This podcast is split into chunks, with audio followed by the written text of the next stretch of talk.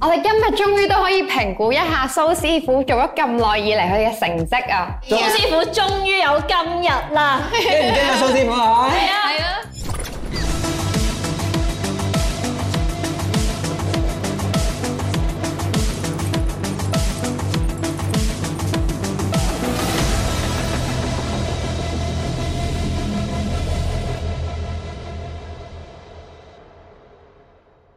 蘇蘇師傅，師蘇文傅，峰先生，咩事啊？咩事啊？你坐喺度啦，請先認。啊，今日唔使我做節目，你哋四個做晒啊！你又想做啊？觀眾就得啦嘛。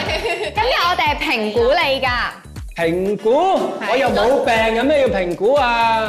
係如果你嘅表現咯，係啊，我都做咗咁耐啦，係自我感覺良好咯，大部分人都係咁噶啦，咪你哋都係啊？啊蘇師傅，我覺得咧，你平時講嘢太多啦，啊，唔係唔係，我都有感覺，我講嘢太多，你哋四個又唔講嘢，搞到我一個人做節目咁樣。師傅，我哋係有講嘢嘅，但係因為你轉數太快啦，搞到我哋轉數好似有啲慢，你係唔應該咁快㗎。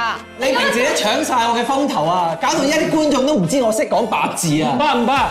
我哋呢集一於揾你講八字，要檢討下你真係，知唔知點解啊？你喺節目嗰度係咁答觀眾啲問題，咁我哋啲問題咧，我要帶你翻我屋企睇我屋企嘅風水㗎嘛。咁就簡單啦，打去公司約時間咪得咯。你俾錢我㗎啦，師傅會睇㗎啦。又或者咧，我哋呢個節目而你屋企做都得，唉，咁都係唔好啦。就唔好。因為師傅有啊，你係太有氣勢啦！你頭先行入嚟咧，我哋原本諗咗嗰啲評估你嘅嘢，全部都唔記得晒。咁呢集咧，要你哋四個做啦。唔好啊！請上座，請上座，請上座。我呢個大徒弟讓翻個師傅位俾你啦。又要開工啊！不過今日咧，我決定咗啦，八字咧就由你哋睇，冇問題，冇問題。冇問題。係睇你鼻梁高、鼻梁低，睇唔睇得掂啦？ O K，啊，師傅，你知唔知道點解我哋今日要同你做 appraisal 先？因點解啊？係啦，為我哋今日咧就係想問下有關你工作嘅經驗嘅。工作冇乜經驗嘅啫師傅普喎。遍係做老闆多，佢唔係打工多。我唔信，師傅你第一份工係乜嘢？第一份工第一份工係做工廠車標殼，嗱就係呢啲標嗰個標殼，咁嗰時你幾歲啊？做呢份工？十六歲。哇！我都係十六歲做我第一份工喎。咁你咁勤力啊？你唔讀書啊？咩啊你？你唔讀唔係，書我嘅真係咩？我，因為我比較中意玩嘅，我係同啲同學仔一齊去做嘅咯。即係我哋放學之後咧，我哋就會去誒一啲嘅連鎖嘅餐廳嗰度，因為覺得好似好好玩啦。跟住我哋就會去啲快餐店度。我都幾好㗎你哋有冇做過快餐店我㗎？有做過快我第餐一份工係做快餐店嘅啊咯。但係快餐店我係啱啱考完公開試嘅時候，因為我嗰時仲仲未入大學啊嘛，咁嗰陣時咧就好似有真空狀態，我就去咗打工咯，就去咗做快餐店。你都係做快餐店嗯係因為我冇嗰個學歷咧，佢哋唔請㗎。工作經驗唔係快餐店，你自由啊嘛，你可以打幾個鐘都得㗎嘛，係咪同啊？埋啊同埋咁快可以餐沖嘢食㗎啊唔係唔係同埋夜晚嗰啲食剩可以攞翻屋企嘅。同埋因為細個咧，你快餐店咧係會請啲十六歲嘅，哦嗯十八歲以下會請十四、十五、十六歲佢都會請㗎，所以快餐店係好容易你就揾到嘢做㗎。我第一份工，你估我做咩？我做壽司仔啊！哦，係啊，啲真係整壽司嗰啲咯。食有關嘅係啊嘅嘢。好得意㗎，切三文魚啊，咁然後就誒整啲飯啊，然後攞啲紫菜包住佢咯。其實最 好嗰陣時可以免費食三文魚啊，哦，因為切完之後咧啲頭頭尾尾唔要咧，我就攞嚟食咯。有冇有冇攞翻啲骨翻去煲湯啊？通常抌噶嘛啲骨。冇嘅冇諗咁多嘢，跟住就食三文魚係 識得啫。食嘅肉咯。係咯，我係冇喺嘢食嘅 related 嘅公司度打過工咯，但係我都係十應該十五六歲就幫人補習咯，哦，因為其實都係鄰居嚟 嘅，唔即係，我成日好贊成人哋唔好一條氣讀書嘅。我成日叫人去做嘢嘅。係啊，因為你做嘢收人生經驗啊嘛，你唔好以為讀書叻做嘢就叻。你知做嘢同讀書係兩件事，你做過嘢就知啦，係咪？做嘢又要講人際關係啊，人哋中唔中意你啊，你熱唔熱誠都冇用噶嘛，人哋覺得你樣衰就唔中意你噶啦嘛，有時係咁噶嘛。係不過我嗰陣時候咧，即係幫我鄰居誒補習咧，其實都係變咗最後一齊 玩，因為嗰陣我讀讀緊中學，佢哋係小學，跟住到最後咧，因為佢屋企好多寵物嘅，又有蛇啊，又有蜥蜴但係啊，佢都學到一齊嘢㗎嘛，係玩。咪啊？開心嘅係你啊，學做到嘢嘅，我教得好好嘅。但係你第一份工咧，人工幾多啊？因為快餐店係最低工資嘅，我記得。係啊，每個係啊。鐘而家幾多啊？我記得我嗰時係廿八蚊咯，頭一個月出糧係得兩三千蚊嘅咯。哇！你哋好幸福啦！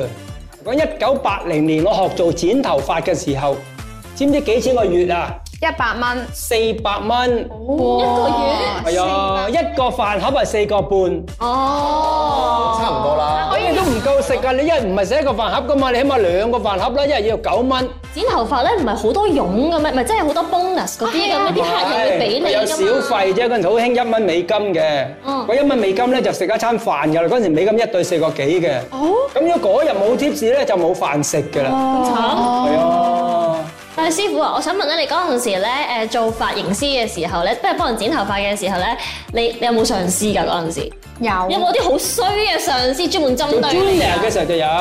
咁我其實一路做咁多年嘢，差唔多都係靠自己揾食嘅。哦，因為你如果做髮型師，唔係老闆幫你揾錢啊嘛，係你去幫老闆揾錢啊嘛。所以其實我好早就係幫人揾錢嘅工作。當佢份工作經驗多啲咧，會唔會有我唔啲係嗰樣經經驗多。啊唔係喎，你仲唔知上司就上級又有上級咁樣，要應付好多人咯。其實咧，我以前做航空公司啦，senior 嘅 crew 咧就會俾分俾 junior 嘅啊 crew。啊啊所以你要拆好多級喎就。係啦，咁你咁嗰啲分有咩用咧？嗰啲分咧就係只要你你個 category 入邊咧攞頭三個 percent 最高分，你就可以快線去升職。嗯咁所以咧就好多啲男仔咧就會擦啲老，即係擦啲阿姐啊鞋。係。咁我就講啦，擦鞋都係一個技能嚟嘅喎，你唔可以亂擦嘅喎，係咪？你擦錯鞋落咗鞋油，人哋白鞋你整黑油，啡鞋你整白油，咁都死嘅喎。有啲人太醒咧，擦得多你就覺得太油膩，會覺得呢個人講嘢即係順口開河，即係咩都讚。即係譬如佢嗰個人哦明明都唔係好醒嘅，你讚佢佢，你咪係哎啊一定要咁樣噶嗱，我去街市實際經驗。阿靚女，呢棵菜幾錢啊？哦，三個半賣俾你啦，真係有用噶喎。算我哋應該點樣知道邊啲人應該擦啊？唔係，其實你好口就永遠冇衰嘅，好口又唔係擦鞋，係擦鞋有技巧嘅喎嗱。譬如人中長嘅人，咩叫人中啊？你啦咩叫人中？係啦，人中長嘅 咧，就千祈唔好亂讚喎。哦，如果賺得多係咪會無事獻殷勤，非奸即盜，佢一定懷疑你。咁咩人要特別要拆咧？嗱，通常咧你留意啦，我常講男仔多數人中長，女人多數係人中短。阿爸你今日咁靚嘅，你好有神喎，眼睫毛啊咁樣彎我哋今成。日神采飛揚啊！我話你真係好講，冇啦，你就真嘅啦，記住啦，人中短嗰啲就讚多幾句，人中長嗰啲就唔好咁讚 咯但係咁你點先要分到啲人係講真話咧？喎。呢個世界有幾多真話 啫？你擦嚟嗰啲話都你哋做過俾人拆嘅就知啦，係咪？首先要檢討自己有冇 能力，競爭能力夠嘅咧，唔使擦鞋啦，係咪？人哋要哎你嚟做啦。但係有啲老闆真係翻工咧，就係聽人哋 report 啊咯，就係聽到佢身邊嘅左右手即係擦鞋所嗰以你啲啦。咪要唔係，你係要擦嗰個左右手啊。所以做得嘢嘅人其實唔係人人都見到咯。即係擦鞋都係成功嘅其中關鍵要素。如果你唔夠能力嘅話，咁你夠能力就另當別論啦。唔通我係最叻嗰日，我仲要擦你鞋咩？呢個世界一定有最 top 嘅人噶嘛。不過嗰個睇下係唔係你咁解啫嘛。但啊係咧，我哋打工咧，有陣時都想揾一個好嘅老闆㗎嘛嗱，。好嘅老闆咧，我哋打工為咩咧？升職加人工，最揾多啲嗱，錢。孤寒嘅老闆咧就鼻窿好細，太陽穴就好飽滿，呢個叫財帛宮，財帛宮飽滿，鼻孔又細又見唔到鼻窿，啊呢個就叫一毛不拔相，咁啊，即係倒三角咁咯，係嘛？佢唔係就唔均面形事嘅喎，佢呢度都要好脹㗎，係咪啊？誒唔係比較孤寒，係特別孤寒。哦，係咪即係我打直望你咧係見唔到完全鼻見唔到鼻窿窿嗰嘅啲啊，？咁呢啲再孤寒啲咧，直個鼻就揼落嚟嘅。哦，咁嘅老闆你挨個加人工，你真係唉都幾難啊！鼻孔露嗰啲，跟住呢個太陽穴凹嘅，粒嘅，凹嘅太陽穴鼻孔露嗰啲就特別疏爽嘅老係細咪。啊面圓都係㗎？面緣都 O K，因為面緣佢誒對周圍人比較好嘅，一鼻係睇自己，面係周圍嘅人。咁除咗睇呢個咧，點樣可以睇得出佢啊？就算我做錯嘢，佢都會啊原諒你啦，冇乜事嗰啲咁樣啊，即係心胸廣闊啲嘅，有冇得睇得 出比啊？較少嘅喎，因為話俾你知佢係個人比較公正嘅就可以。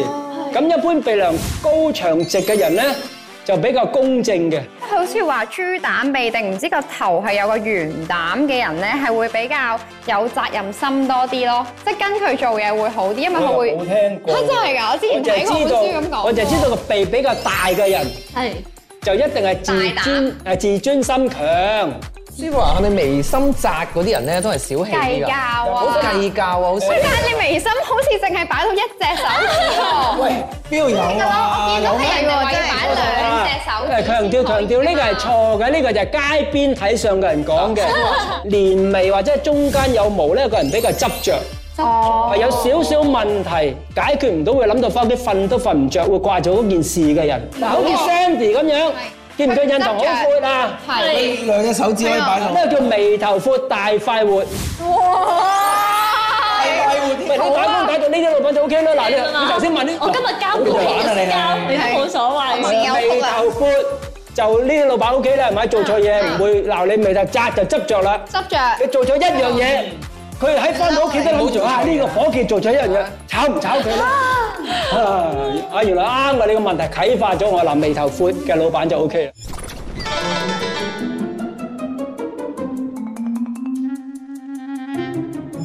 啲人話手指有罅，即係代表漏財，儲唔到錢。我條罅都好大喎，哇！我以為我啲罅都夠大㗎啦，原來你仲大過我哇咩？哇你條罅真係好大喎！唔喎。咁咪留咁咪留好多財使咯。驚，戴隻戒指咪得咯，咁咪唔扭咯，但係都仲有好喎，大喎個窿真係。戴多隻，咁咪唔漏財咯。咁係咪就可以塞住咗啲財氣啦？嗯，應該係，應唔會漏啲財走咯該係啩。手指罅疏漏財，我諗我做多二十年咧，都會有人問噶啦。手指罅疏冇我咁疏啦啩？原來叫哲學型手指，一生追追求精神上、思想上嘅滿足，成日都問點解嘅人，點解要生，點解要死，究竟有冇神鬼命運，宗教有冇睇算算命睇風水，好中意研究呢啲哲理嘅嘢，完全同錢係完全冇關係嘅，所以以後唔好再講手指罅疏漏財啦。咁你會發現咧，你左右尤其是香港人，十個起碼有兩個咧係手指罅咁疏嘅。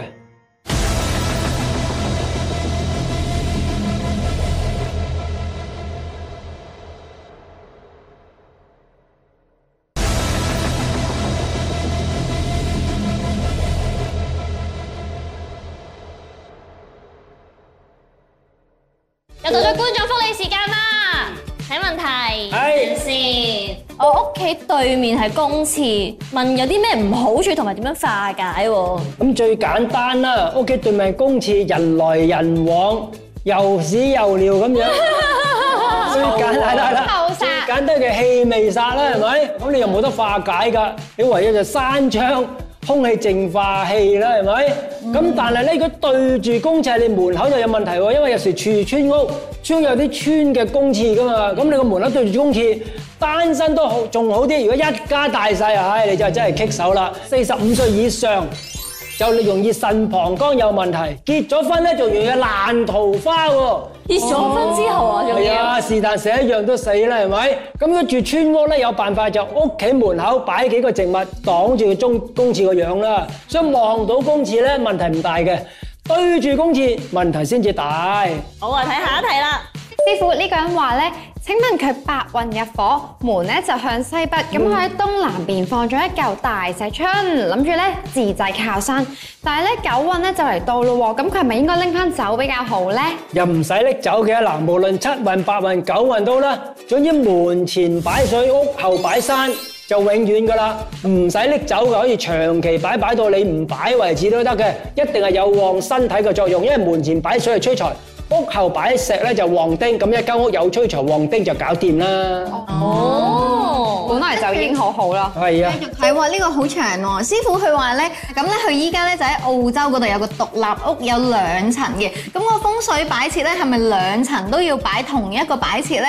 如果佢今日嘅吉時係喺香港時間下晝一點，咁喺澳洲嘅時間使唔使加翻兩個鐘嘅時差咧？然後仲有第三題喎，就係話咧喺呢本書上面提及過嘅風水擺設係咪喺澳洲係同一個方向嘅咧？佢三條都係簡單問題啦。咁其實咧住一而家住一間屋，兩層又好，三層又好，四層又好，總之其實擺設咧每一層都要擺嘅。咁但係急催財局咧就唔一定要咯喎。急催財局咧主要睇你喺邊層活動或者邊層做嘢揾錢嘅，主要擺嗰一層就得噶啦。咁咁但係層層擺埋都冇壞嘅，吹咗財唔會衰嘅，係咪？咁第二啦，就唔使計時差嘅喎。總之吉時係嗰日嘅十一點到一點，你就計翻當地時間嘅十一點到一點。咁跟住咧，書本上擺嘅嘢咧，無論南半球、北半球、誒東半球、西半球擺嘅都一樣嘅。所以澳洲擺嘅同香港擺嘅一模一樣，再北啲都一樣。雖然個太陽歪咗少少。明白。師傅，我有一個有少少蠢嘅問題想問，即係知 道啊咧，唔係住喺你屋企樓上咁咪啊好着數咯？即係我其實同你都係爭一層啫嘛，但我可以吸晒你啲風水喎。又唔會嗱，可唔可以叫㗎物物一太極，你又唔係喺我個門口入我間屋，你喺你個門口入我間你間屋，哦關乜鬼嘅事啫？我屋企個地氈咧，樓上樓下就成日走嚟裝嘅，睇下擺咩顏色。好，我哋下一條啦，我睇下哋一條先。係啊咦，八字問題喎，Donovan。 係八字，等我嚟呢個。係係我專家啊八字。呢個男仔咧，佢就係一九八二年十一月四日出世嘅。識親啲女仔咧，唔係有另一半就係結咗婚。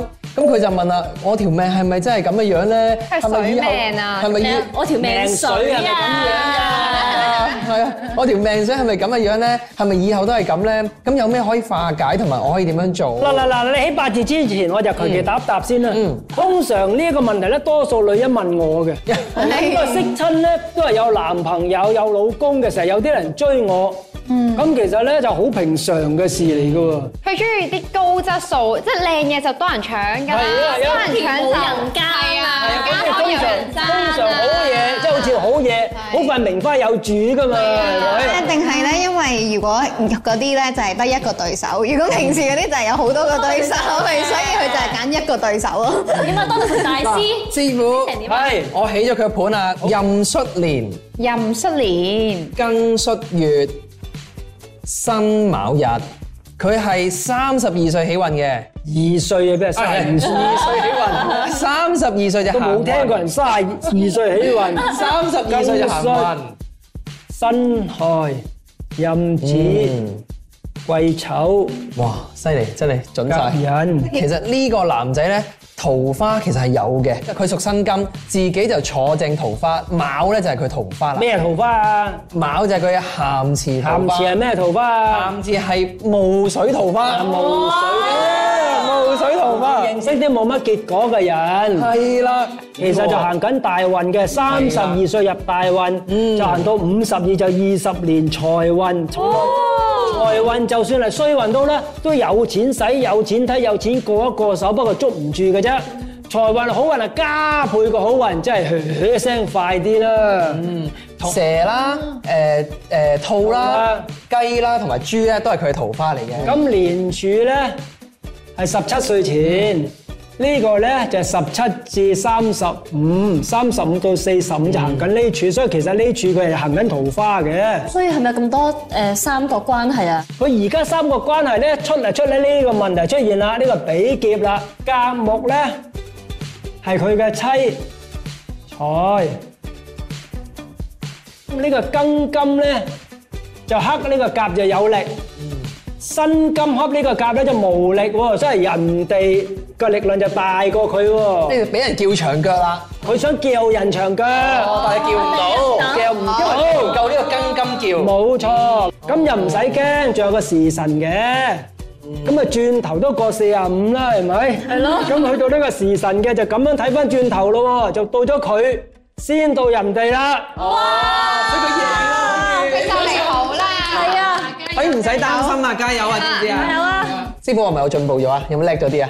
O K 啦。 OK 啦，冇咁謙虛啦，師傅。好，我哋繼續睇啦。